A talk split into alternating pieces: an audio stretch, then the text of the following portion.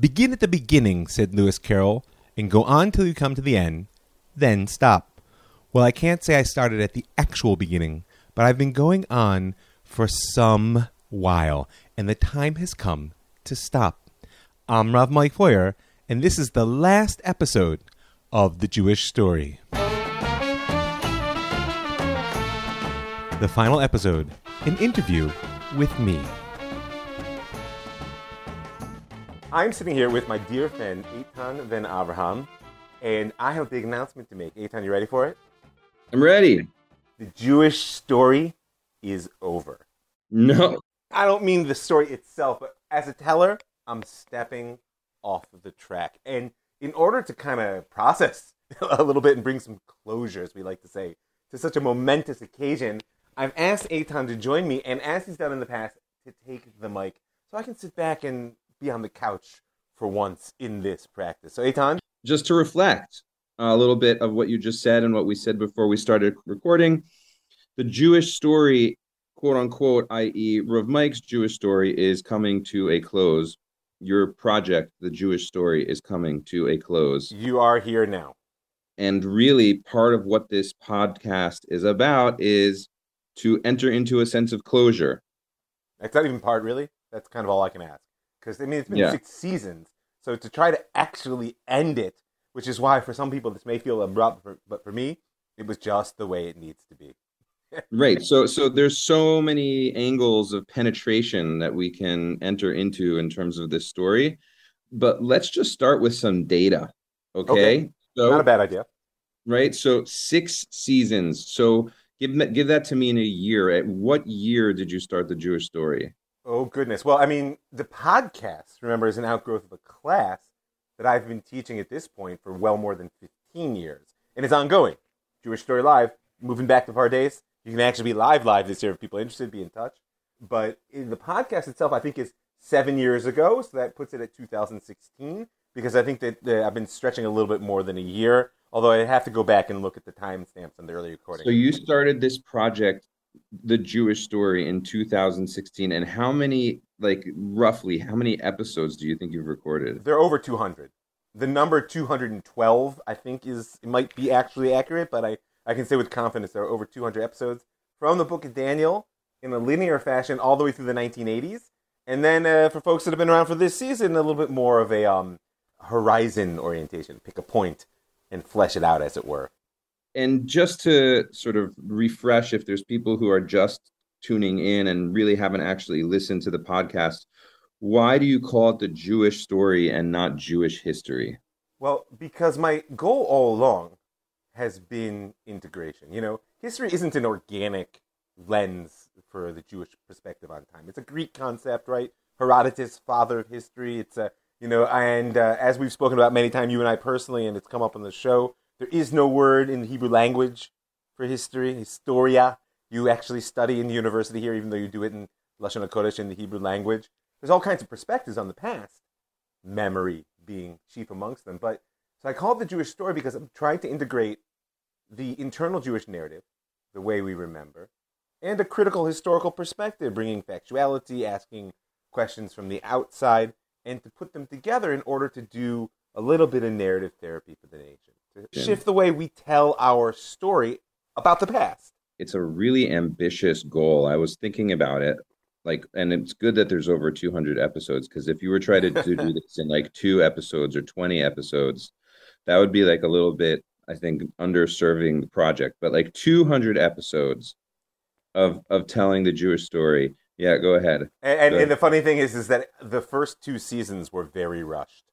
You know, I mean, like season one goes from uh, the book of Daniel, so you're talking about let's just locate it in the fifth century before the Common Era, without getting into the the sichsuch, the argument about that. And it goes from then until the expulsion from Spain. Two thousand years of history. Season two goes from the expulsion to 1948, so that's what it's another 500 years, 450. Season three goes from 48 to 67. Four goes from 67 to 73. You see where we're going with this? So time so- is being compressed I know I'm feeling it in my head right now. And so I got to the present. I said, stop. It's So, time. but but let's just talk about that for a second in terms of how like the first the first season covered over two thousand years, and the second season also covered two thousand. no, no. years. Second season was about four or five hundred years. Four, so four or five hundred years, and then going into three, four, five, six, it was just like it, it went from Decades almost. centuries into decades. Sure. And partly it's because we have more information to No crunch. Right? We have more more data, more historical records, more stories, more narratives, more food for Jewish story thought. To There were no audio clips slipped into my story about Alexander's appearance in the Middle East. exactly. How does it feel six years later to have digested everything you have imbibed? Well, digest is a big word. Let's just say that um, when I started this project, it was a personal personal motivation. Remembering that it began, like I said, as a class, um, as I was really quite a young teacher, uh, encountering the real educational, spiritual, moral, personal, psychological struggles of my students, and in through them, Am Yisrael. And I became convinced somehow that if I could just backsight if I could tell the story from the beginning, you know what backsighting is in navigation? Sometimes if you don't know exactly where you're headed, you've lost your line. But you know where you've been. If you can draw a line between yourself on the map and using your compass figure out a point behind you, well, you can extend that line forward toward where at least you're facing and then figure out where you want to get to. So I had this sense that if I could just look backwards and tell the story up until where we are now, that it would be clear where we're headed. And, and and thank God I was too naive to, to think about what that really meant because I just went back to the book of Daniel and said, okay, let's go. And you know, here we are, you know, six, seven years later in the present, as mm-hmm. always. Where are we headed? Because that's actually one of the things I wanted to Oh. ask. And, and you know, but the, you know, this is really a macro thing. This is a macro thing because, like you said, backsighting. You did a macro backsighting for a macro front sighting, right? This yeah, is I mean, all you can't. I mean, listen. Did you ever read the um, Foundation trilogy by Isaac Asimov? a long time ago, and I yes, a long time You should, by the way, reread them. If anyone listening hasn't read them, stop now and go read those. Those are fantastic. So, uh, one of the, the, the central idea is what, what he calls psychohistory. Right? It's this guy, Hari Seldon, and the science of data has reached a point, Asimov was quite ahead of his time, where basically you can pick up enough data from the past and figure out inevitably what's coming in the future. I'm going to get into it right now. I've been accused of dabbling in psychohistory in my day. But my point is, is that his whole theory only applied to like galaxy scale questions. It wasn't something that the individual could really um, sort of uh, fall into that type of determinism that he was speaking of. And so Mhm. it had to be macro because we're people traveling through time and we've been integrated into the human story since its earliest period of self awareness. And so, therefore, to, to try to do anything other than the large scale, you know, I, I leave that in the hands of prophets and, and God, you know? Mhm. Um, and even then, you know, the book of Daniel, the reason I started there for many reasons, but, but I would say in my guts, the number one reason is that Daniel's quality was the ability to read the writing on the wall. Mhm. Remember, it's right there. Everybody's looking at it. The only thing that makes Daniel different than the people around him is he can tell what it says. And so, in that same sense of backsighting, I had a sense that, listen, history's right there. Again, remember the naivete. Um, the history's right there. It's like I just got to learn it, and and we'll figure out where we're going. Well, I mean, learn many things along the way. Not the least of which is that history ain't right there because the massive information, the perspectives available, the, the time that passes as you try to learn shifts your understanding inevitably. Nonetheless, it, the history is there. So going back to that metaphor of backsighting, and sort of like, okay, if I'm lost, and and and I'm I I have a destination, or maybe I Well, actually, the, if we're going to use a metaphor, let's be precise. It's not that you're lost. You know where you are, and you know where you've been, but you don't know how to get where you're headed. Right, and, and because you've lo- you, you, to some of you've lost your orientation. Let's say, to locate where I am in the present. yeah, to be backside to something where you know where you were, you know which way you're facing. Yes. Where am I? Okay, so let me check where I'm coming from, so that way I can figure out where it is that I'm going or where I want to go. At least where I'm headed, and if I need to do a course correction, that becomes Right. possible. So I'm really, really curious. Is in so one of the things I'm gathering is that like it's not so simple to do backsighting with Jewish history. I mean, history in general is a bit of a fool's endeavor because this is why it's called the Jewish story. I'm telling my story of Jewish history in the end of the day because aside from the fact that every piece of information that I absorb integrates into me, and it's mm-hmm. my perspective that gives something importance or non-importance or draws connections between two sort of fact data. There's also the the inevitable filter fact that I read every book Mm-hmm. Every perspective, so, every first so, primary document, so secondary. Do- no, it's not. But, but, again, I want to ask from your personal perspective, from your telling of the story. Right, you have uh-huh. digested lots of books and clips and information. You have it's been, I would really read. say, a, more than a PhD level reading course. right, exactly. So it's like it's so it's sort of like that's what I'm saying is like how does it taste and how do you how do how do you feel now that you have digested? You know, you know how it tastes? It tastes sweet. I got to tell you that um, the richness of, of human experience alone, much less the grandeur of the spiritual vision and the sense of hope that there's a reality to life beyond the very real but very individual struggles. I mean, I hate to say it, like I say to kids all the time. The Kadosh Baruch Hu made a promise to Am Israel. Like God made a promise to Israel. God didn't make a promise to you or me. right? So so you need to do you. And whatever you is, and you got to try to figure it out. And I have very deep beliefs about our obligations and our commitments and moral compass and all these things. But whatever you do, don't ever fool yourself that two things aren't simultaneously true. God made a promise to Israel, and through Israel to the world, remember, but that God didn't make a promise to you. you know, um, except insofar as we all exist, and that that sort of gift mm-hmm. of life is is the greatest promise. That you know, once you the gift of life means that you have something to do in the world. That's how it tastes. It tastes sweet. How do I feel? to be honest with you, a little exhausted. it's a, I, I wanted to do one last. It was perfect. It was a, in terms of the rhythm of the season I've been doing is picking something at in the present which is shaping the Jewish story, and then back telling the story from the '80s to try to give a more round as opposed to linear perspective, if you will. Mm-hmm. Um, and what I wanted to do was pivot back to American Jewry. I had a whole series. I can show you the notes. American Jewry in the 21st century. It was a great idea, but you know how I feel? I'm done. I couldn't do it. And you know what? I'd rather not do it than to do it poorly. So here we are. What are some generalizations you can make about the Jewish people based on telling the Jewish story? What patterns do you see? You know, patterns patterns are, are tough. You know, there's a whole question of whether history repeats itself, which it doesn't, but it definitely rhymes. And so, therefore, there there are ways in which we move as a people. Wait, unpack that. Unpack that. nothing unpack ever repeats that. itself because because the culture there's a linear element to time. Culture changes, human consciousness develops, the material circumstance. Like so it's like to say that history repeats itself is trite, but it rhymes because there's a rhythm to the way human beings relate to each other, regardless of culture, consciousness development, and material you know context.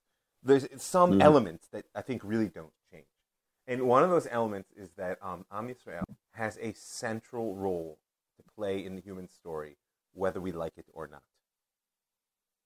And that that role is um, as a cultivator of consciousness, right? And that you know we're in this week's parsha, at least here in, in the land of Israel, is uh, is parshat uh, Balak, right? And the, and the great magician, necromancing sorcerer, prophet of the nations, Bilam, gets all the best lines. In this book, arguably in the Torah, he gets some of the best lines, and which is why our sages said actually this part was written by Moshe.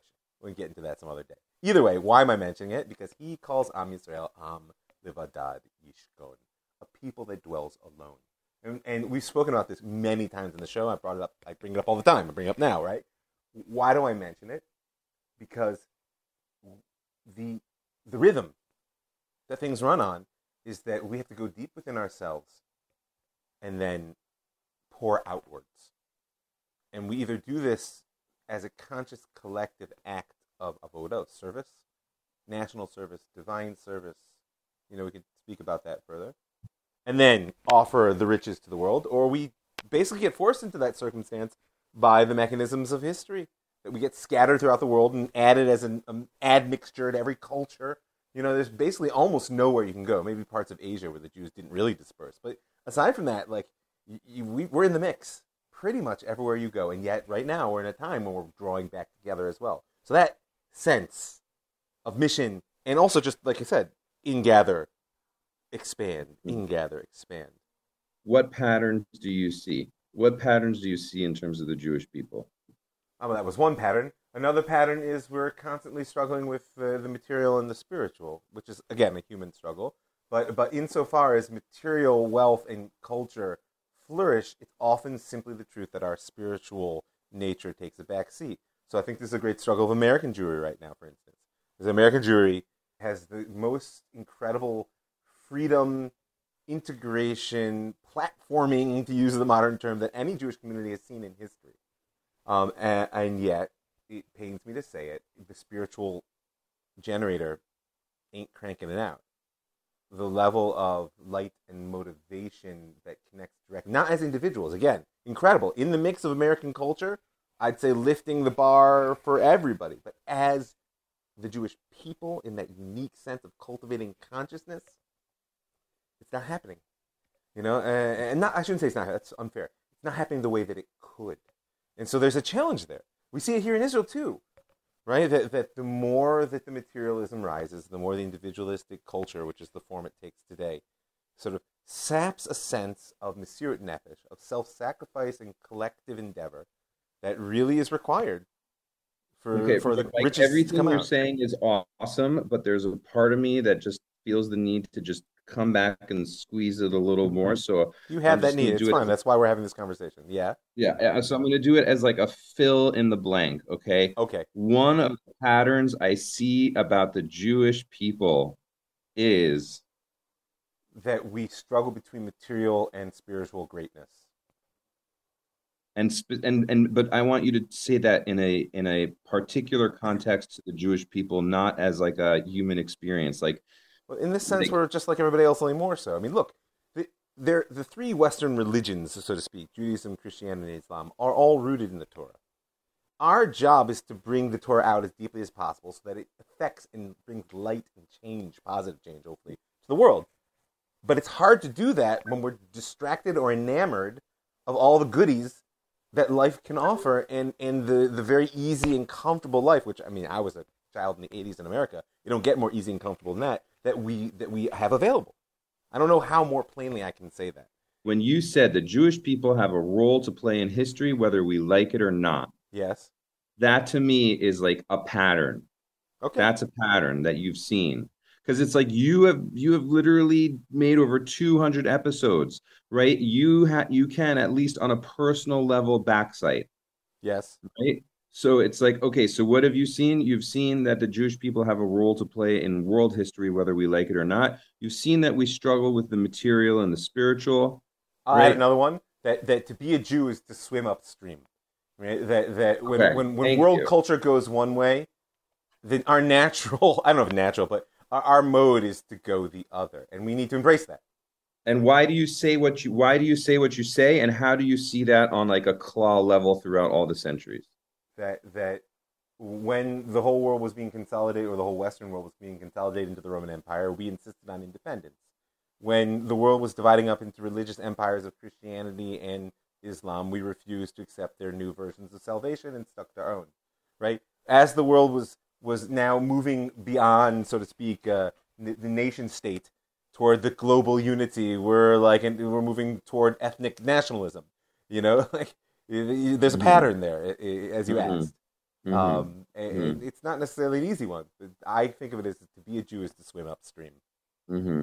Okay, that's awesome. one of the reasons it's hard to have a Jewish state because it's like it's like herding cats. Like everybody's swimming upstream. Everybody's trying to swim upstream. it's like folks, say, not upstream I, I, anymore. I, I, say that like driving in Israel is easy. You just need to understand that everybody has the right of way. that's brilliant. Like, I'm here. I'm going to quote you on that one. Yeah, it's just like who has the right of way more.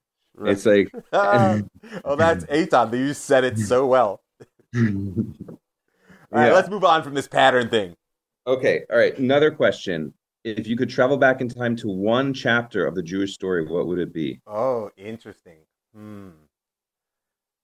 I would have loved to see the Girona school. You know, like that that time that the Girona was a the Girona school was like where the Ramban, Nachmanides. So we're talking, let's say somewhere in like from the from there's a debate about when it begins, but let's say from like the 12th century through the 14th. This is this is the school that brought the Zohar to light as a text, right? This is the school where where on one hand there was still a memory and often an experience of, of rich material prosperity, right? Remember the Jews in, in Spain, even in Christian Spain in the beginning, were like landholders. They, it was fairly unique, and and yet the darkness was already on the horizon. It was very clear that the Reconquista, the Christian conquest of of uh, the Iberian Peninsula, was already heavily underway, and the Muslims were getting pushed back. The whole sort of like what we would call multicultural era of the Golden Age was over, and so but the, just the richness of it that brought out such light. So I think that uh, that was the first one that came up for me. What's two more? Oh goodness. Um, I mean, I would love to see the temple standing. I mean, you, you know, even though we, we, we have a tendency to poo-poo the second temple, the Shekhinah wasn't there, and there's a, I mean, the, the, the, to watch the glory of the Greco-Roman world revolve at a certain point around our national, you know, sanctuary would have been pretty, pretty awesome. mm-hmm. Shimon Tzadik. I like the early Second Temple. Maybe see the, the Hashmonai in their day. Mm-hmm. Right, one, okay, more. one more.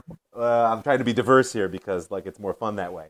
Um, gosh, there's so many, so many. I, I mean, I, I, hmm.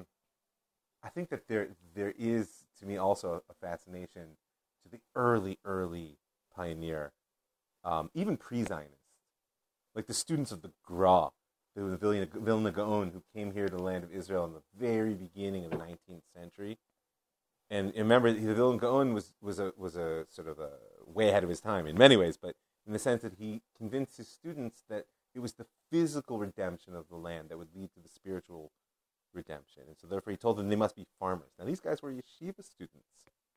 Most of them didn't succeed in becoming farmers when they came here, but they came here with this beautifully naive notion that well, we must redeem the land. And I, I just think that with all the muddiness wrapped up in our national project today, to have that sort of purity of heart and spirit, I would love to taste that. Hmm. Mm. Okay, so on that note, who are some of the heroes that stand out in your mind in the Jewish story? Well, the most important is the ones without the name, and I really have to say that, and I'm not just being trite, but I really mean it. That that um, that if you want to know what the Jewish story is, it's Mesirut Nefesh. It's a sense of not, not just self-sacrifice, which is how often, that, that's often translated, nor necessarily martyrdom, which is also how it's translated, but a sense of literally giving over oneself to the vision. The vision could be Torah in a, in a, in a narrow sense, the vision could be Torah in a broad sense. It could be peoplehood. It could just be the ethnic solidarity created by the oppression of exile. But, but the, I, I want to name that hero first. Every Jew mm-hmm. who just stuck with it when, when there were many times when they could have stepped off the path. Um, so that's probably more than any other. Others, I would love to meet Shmuel Nagid, right? The great, the great uh, Rishon Torah scholar, poet, who was the only Jew that I'm aware of who ever marched as a general at the head of a Muslim army. you know, like, come on, how cool is that? Mm-hmm. Plus, I bet he had a super sense of dress style because they were they were really into like the brocaded, like the look. That's one. Um, you know, I've always been fascinated by Hasidei Ashkenaz, like the early Ashkenazi mystics, who who have a sense. I mean, eh, is this pre or post Baal Shem Tov? Oh, well, pre. They were the real Hasidei Ashkenaz. So you're talking so what about year like, is that? What year is that? 12th, 13th century. Maybe a little bit later. You can say truly Hasidei Ashkenaz, but 13th, 14th century. Yeah, but the they were the spiritual companions of the Tosafists, often actually the same ones. But but why? Because um, it was a time of intense enchantment in Europe in general. I mean, you know, like in the Christian culture, folklore and Christianity, there was a syncretism that went very deep, right? That sort of integration of, of folklore into Christian mythology that allowed people to kind of like almost switch their gods, as it were, right? And, and to think that the Jews were immune to such a thing is foolish. But, but, um, but the Jews appeared with a much richer grasp of their own culture, meaning the Christians were relatively new converts. So they like leaned heavily toward the pagan. The Jews showed up with, you know, a thousand, fifteen hundred years of Torah under their belt, right? But nonetheless, they were still in the big, deep, dark woods of Europe. like, right? You can't argue with that. So that's why the Baal Shem Tov in a few hundred years went to the woods to find God. But but they also saw all kinds of spirits and and demons and so like mm-hmm. that sense of enchantment is one of the things that to me is, is is the world is sorely in need of. Obviously, I'm not the first to say it, Um, you know, modernity, according to Max Weber, was defined by disenchantment. So, so that's one. And one more, if I'm going to do one more, um, wait, you asked about heroes. Um, Mhm. So many. There's just so many. You're saying that some of some of your heroes, just to just to reflect that last piece, are just the Ashkenaz mystics of who the were twelve. able to hold the rope at both ends, Mhm, who were able to encounter God in every leaf and every tree, mhm. uh, with an. During a time of like the Dark Ages in It was this was the uh, this is high Middle Ages, but whatever. Yeah, Dark Ages is such so pejorative. Um, also was earlier. Um, the they were able to ro- hold the rope at both ends. They had a, a deep, intense, personal folk magic experience of God, together with um, uh, all the classical tools and structures of, of Torah learning. So like there was no abstraction to the Mhm. Bore Olam, to the creator of the world. And that's really what I miss.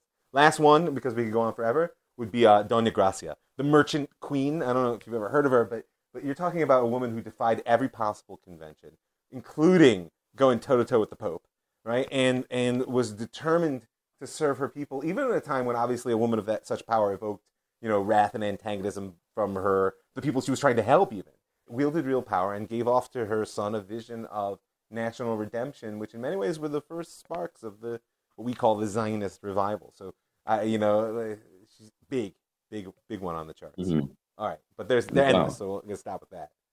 who are some of the greatest enemies? Ooh, the villain, right? It's very important, Mhm. right? Because Joseph Campbell, a great scholar of, of myth, uh, points out, since he was also he was also a student of Jung and, and psychoanalysis, that that the enemy really is a manifestation of of inner struggle, and we everybody knows that. That's why there's this expression that you know a person by their enemies, right? You know, one of the things that people need to know is that there are only two evil queens in Jewish history. Really, truly, that we think of as our true enemies, and they both have the same name. You know who they are? No. Yeah.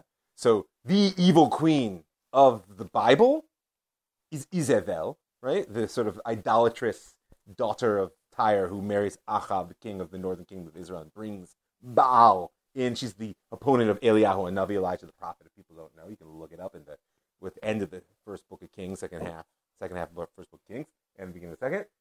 And Isabella hmm as in Ferdinand and Isabella, because the expulsion from Spain was really driven, according to many, aside from the obvious, sort of like the big economic, social, was her religious fanaticism. She was the one that Torquemada really got a hold in and convinced that the material and spiritual salvation of Christendom depended on the expulsion of the Jews. Isabel and Isabella. So those are those are pretty pretty good, you know, villains as far as that Mhm. goes. There's always Amalek which is important. You know, when you're speaking about Am Yisrael and our enemies, it's important to remember that Amalek, you know, beyond the de- desert pagan nation that opposed us from the very beginning, um, really is the is shadow side of Am Yisrael. The sense that that the world could be absolutely otherwise. And the great challenge to our mission, like I said, we have a historic mission. Our historic mission is the cultivation of consciousness in the belief that there's a unity of creation whose experience is available to every person and which can, in practical ways, influence our behaviors. It's not just some monk on a hilltop meditating alone, it's the way in which our bus drivers act and our presidents make their decisions and how much your plumber charges you to fix the toilet. You get my point? Right? We have this profound belief, and Amalek says, that's nonsense. you know, like human beings are, are sophisticated animals and uh, you know you can do whatever you want but people are not going to change there's no greater light coming into the world there's no ultimate unity right that so that shadow side of cynicism despair nihilism and all that comes with it is the great villain. So so you gave me two two historical villains and you gave me a spiritual villain. right who has historical roots lest we forget. And there's a major question within even jewish law considering there are mitzvot whether conceptually speaking amalek is constant you know as an inner dynamic or an out or whether they actually manifest it regularly in history and we have an obligation to actually fight them But in terms in terms of backsighting, yeah you know, in terms of the mountain ranges of of peaks and valleys of, of Jewish history and Jewish enemies, who are some others? Our that- over attachment to the specificity of truth. You know, Jews are splitters, not lumpers. We know this. Everybody like two Jews, three opinions, and all that. All those bad jokes. The shul I go to, and one I don't. But we often fail to see that that's the kilkul of our ultimate tikkun. It's the, it's the corruption of one of our prime qualities. Is that that we get fixated on the specificity of truth. This is God's name. This is the way it needs to be done. I think you might have been in class when Matt Mausner, got to say a thing in the name of its you know originator, Mhm. said, you know, you could reduce the entire history of the rabbinic discourse to "You're not doing it right." you know, and you know, obviously he was joking, but he wasn't. And there's truth in that Mhm. critical mind, and we often Mhm. forget that, that it's about God. And, and since everything, everything, not only comes from God, but ultimately, if you let yourself go, is God, and God is more than Mhm. everything, then it's very dangerous to get overly fixated on the specific. Yes, real values have to have boundaries. Yes, actions demand decisions. Yes, yes, yes, I'm not arguing with that. But careful, you ask who our enemy is? Especially because we've been clinging to that for survival for 2,000 years. Me, not you. Me, not you. You know? And, and that's a great enemy. So that's another spiritual internal enemy, but I want some more external. I external know enemy. you would, but but but but like I said, eh, like the, Mhm. the external enemies in the end of the As day. in, obviously, there's Hitler, but that's like too easy. That's so like, fair, that's passe, right? Everybody's, by the way, everybody's a Nazi today. Which um, that brings us to another enemy, which is the the uh, the the relativism that fails to appreciate the power and importance and reality and truth in specificity. Mhm. that's why I want to get specific, Mike. Come on. Well, listen, today, I would say our number one enemy is um, the. I want names and addresses. You want names? I want names. We're, we're, we actually have a drone waiting to strike where he named. No, some historical, some historical enemies, like So- some, you know. I listen. I, I, I'm I'm not sure because because uh, you know listen for for much of history Christianity was our enemy. Isabella, and You know, Isabella was fascinating. Wait, wait, listen. For much of history, Christianity was our enemy. Is that true today? I think that the question lies with us, right? Mhm. Meaning, I mean, I think it could be true, but I think that if we reorient ourselves, right, basically, in my opinion, we declare victory in our age-old argument about who was right and move on, and just relate to people as they are, and not worry about whether they agree with us or not, right? So then, Mhm. they, I don't think they'd be our enemy anymore. Is Islam our Mhm. enemy? I think not at all. Um, but but are we in a political battle with the Arabs and Islam? Duh, obviously. And the specific, you know, I will also say that Palestinian nationalism, as as a, a secular nationalist movement, which depends on the replacement of the Jews in our land, it's a major enemy. But it's the tip of the spear. It's it's it's part of a much larger vision that the Jews may not have specific manifestation right? There's and, and progressivism gets sucked in there in its universalist, globalist sense of come on, man, we're looking for a world with no borders, and you folks are so hung up on your national security, right? And so, but but are these really enemies? A lot of it, I would say, is no. Is if we're able to be ourselves, root ourselves both in our lands, our identity, and our sense of power, unique at this point in history, at least for the last 2,500 years. Another enemy, the Greeks. Let's not forget them. I mean, you, you, you said Hitler, Hitler was trite, so so are the Greeks on some level. At the same time, a lot of this is that I'm naming is our old argument with the Greeks, which is their value to circumcision, right? The, the, the brit, the specificity the, of relationship, right? The, think about what it is. It's cutting of a boundary, right? Mhm. Is that real? Did God actually say to Abraham, do this? Because that's the flip side of what I said. So we get very hung up on that specificity, but without it, we lack power. Mhm. And we have a mission to do. And a mission without power is just a fantasy. So, so in, in terms of that mission, you know, one of your one of your quotes is, you know, that the Jewish history is narrative therapy for a nation, Well, the Jewish and story it's is. about the Jewish story is about. Excuse me, the Jewish story is about narrative therapy for a nation and telling a story of the past that upholds an identity in the present, equipped to build the future that we want. Yeah, that's So- tagline. That's what I'm trying to do. so so so like what what like in terms of in terms of backsighting and in terms of um jewish psychohistory um and in terms of of your your own self like where do you see yourself and and and the jewish story going So, I mean, this actually touches exactly on why I'm actually bringing this project to a close. Aside from the fact that I think it's an important skill in life to know when something's over. You know, oftentimes we have to be pushed out the door, whether it's in a job or a relationship or a project. You know, so so you got to leave them laughing. So, but aside from that, uh, I, I want to take a much more activist stance because I feel that we have a tremendous need for inspiration and motivation and the tools that allow people to put their values and vision into action. And I have become convinced, having looked at 2,500 years of Jewish history in what I feel to be exhaustive detail, but obviously it's only scratched the surface, that the number one tool to do this are heroic stories. You know, if you think about it, everything that you've accomplished in your life, the things that matter to you at least, were touched along the way by heroic stories. People in your life who acted in heroic ways, books that you read that inspired you and let you think how things could be otherwise, things that you yourself did that you say, ah, like you look at and say, that was, you, this makes sense to you what I'm saying, right? We have an endless well of not just Jewish heroes, but Jewish heroism, right? The, the, the qualities, the, the, the, the tools, these interesting historical moments when people have an opportunity or they're called to a heroic decision or action, right? So, so where I see us going is we need to step into our heroic mode. We mm. live in a world which has not only become convinced, but actually has become enamored of the idea that there are only victims and perpetrators. And therefore, you know, the, the weak who, who aren't wielding power, who are victims, must be morally pure because otherwise you're a perpetrator, right? Yeah, and, and a hero is just a villain with better PR in this postmodern nihilistic world, right? But it's not true. A hero is a person who strives to use power to serve good. And you can call me naive, you could be cynical, and we could get into very important discussions about what does it mean to use power and what's good. Those are important. But I will still hold out till my dying day and well beyond that there is both good and human beings know how to wield power. And when you put the two together, you have a heroic driver for a story that can bring the world forward.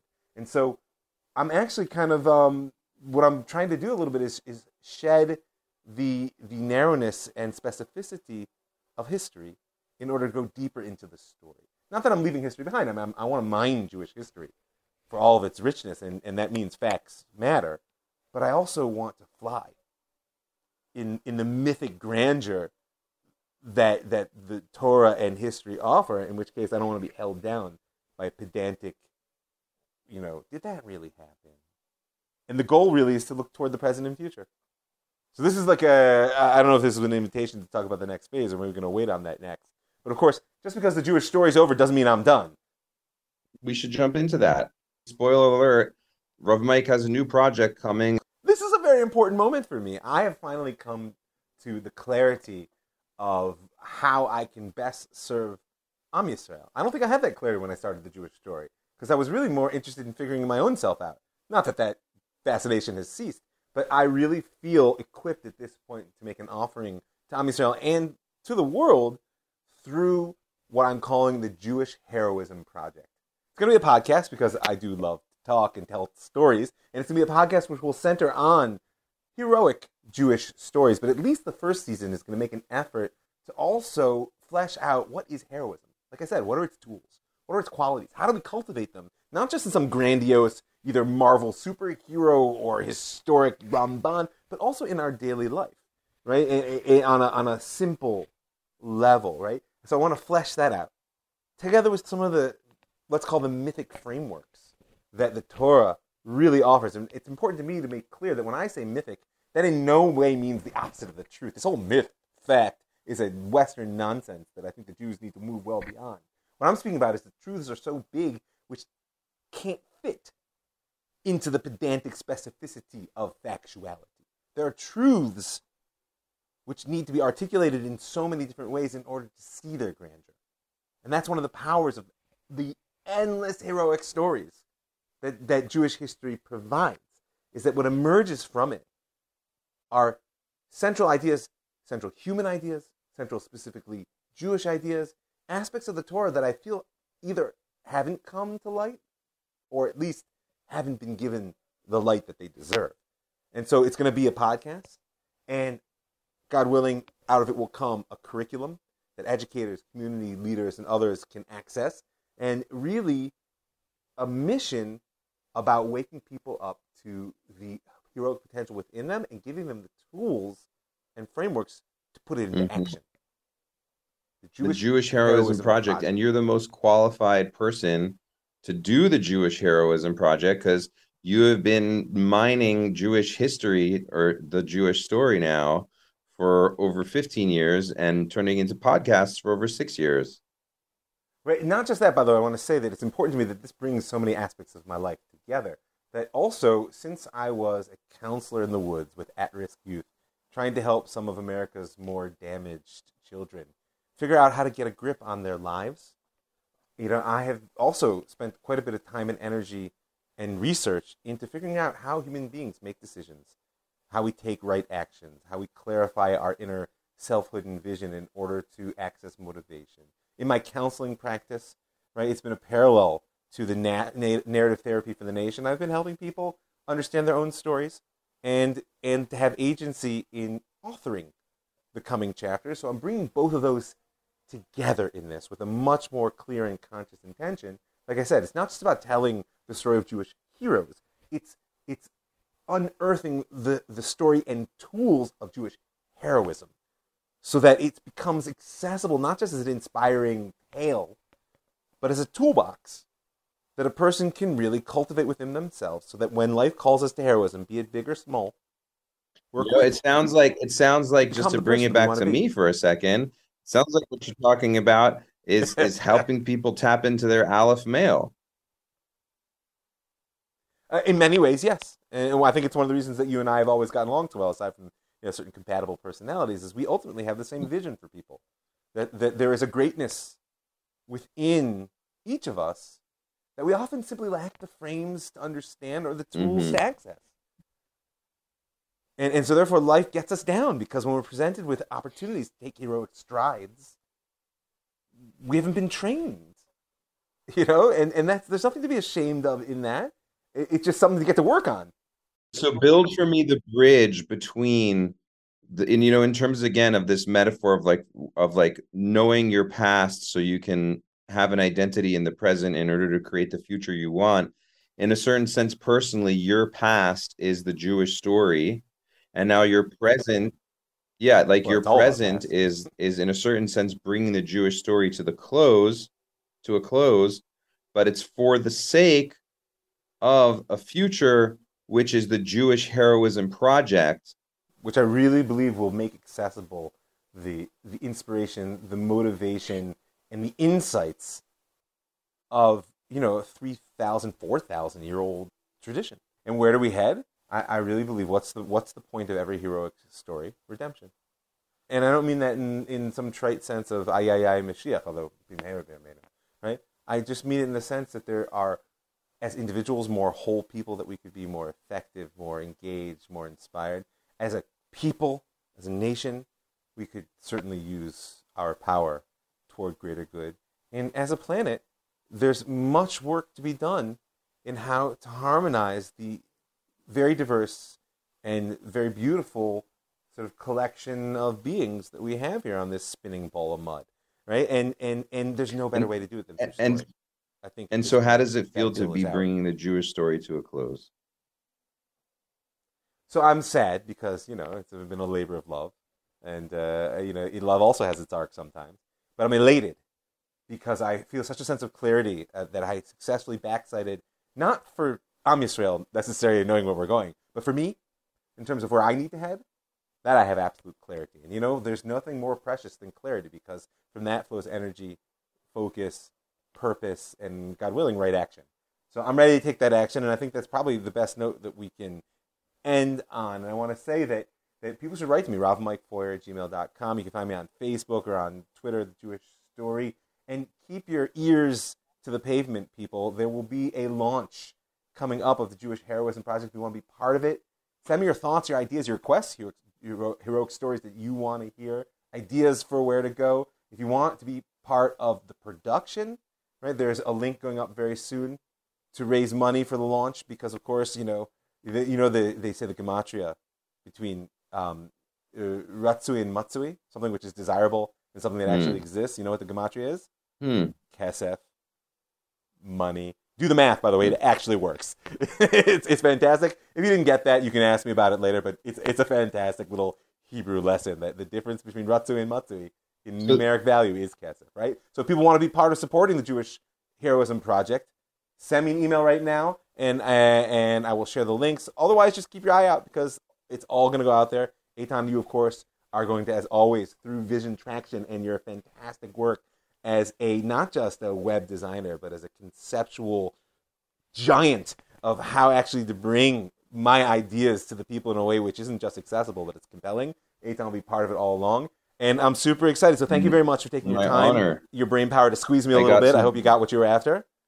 And as long as we're thanking people, I just want to thank all the folks who've been with me all along, even if you picked up somewhere later along the way. Right, the story is certainly not over, and I'm not done telling it. There will be a, a, a digital subscription to Jewish Story in the live class coming out, so keep your eye out for that as well. But thank you, and I want to thank the Land of Israel Network. They've been amazing platform companion along the way.